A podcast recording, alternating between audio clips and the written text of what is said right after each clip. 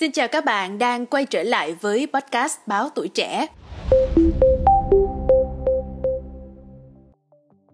Suốt một tuần qua, người dùng điện thoại di động xôn xao về việc Liên minh châu Âu EU có thể khai tử chế độ máy bay trên điện thoại di động thông qua quy định mới về việc cho phép sử dụng dịch vụ di động 5G. Vấn đề là khi mà 5G được dùng thì điều này đồng nghĩa với việc hành khách không cần vui lòng tắt máy hoặc chuyển sang chế độ máy bay như khuyến cáo họ thường nghe trên các chuyến bay. Trong thông báo đưa ra từ ngày 24 tháng 11, cổng thông tin chính thức của Ủy ban châu Âu Europe Commission cho biết, theo quy định mới, các hãng bay được phép cung cấp dịch vụ công nghệ 5G tiên tiến trên các chuyến bay, bên cạnh công nghệ di động của các thế hệ cũ hơn. Theo đó thì hành khách sẽ được gọi và nhận cuộc gọi, nhắn tin và dùng dữ liệu di động y như là trên mặt đất vậy đó. Và để làm được điều này thì dịch vụ 5G trên máy bay sẽ sử dụng thiết bị mạng đặc biệt gọi là picocell.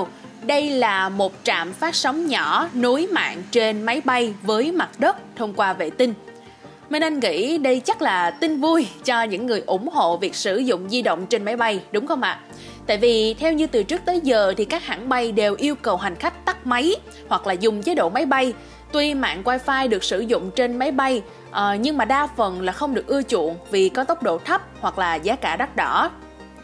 Khi người dùng chuyển sang chế độ máy bay, họ vẫn có thể sử dụng Wi-Fi, nhưng điều này lại đồng nghĩa họ không thể dùng 5G, hoặc trước đây thì là 3G và 4G. Việc cấm dùng dữ liệu di động trên máy bay được các hãng thống nhất quy định, nhưng thực tế thì đây là một vấn đề gây tranh cãi. Tờ Conversation giải thích rằng máy bay hiện đại dùng sóng để đo độ cao, phi công dựa vào sóng vô tuyến để hạ cánh an toàn, đặc biệt là trong điều kiện thời tiết xấu hay là tầm nhìn hạn chế. Máy đo độ cao vô tuyến của máy bay hoạt động trên tần số gọi là C-band, có tần số từ 4,2 tới 4,4 GHz.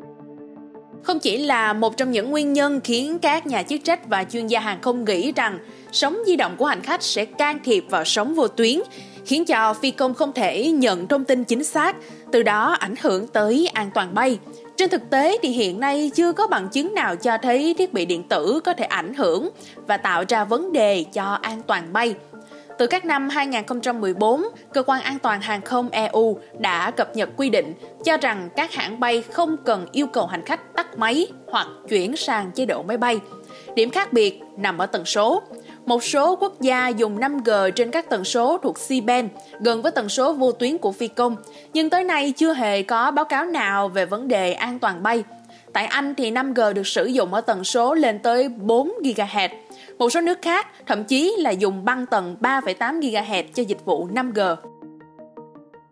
Hiệp hội Vận tải Hàng không Quốc tế nói với tờ Telegraph rằng mạng 5G trên máy bay sẽ không tạo ra bất kỳ vấn đề an toàn bay nào vì mạng này dùng tần số khác so với hệ thống truyền thông của máy bay.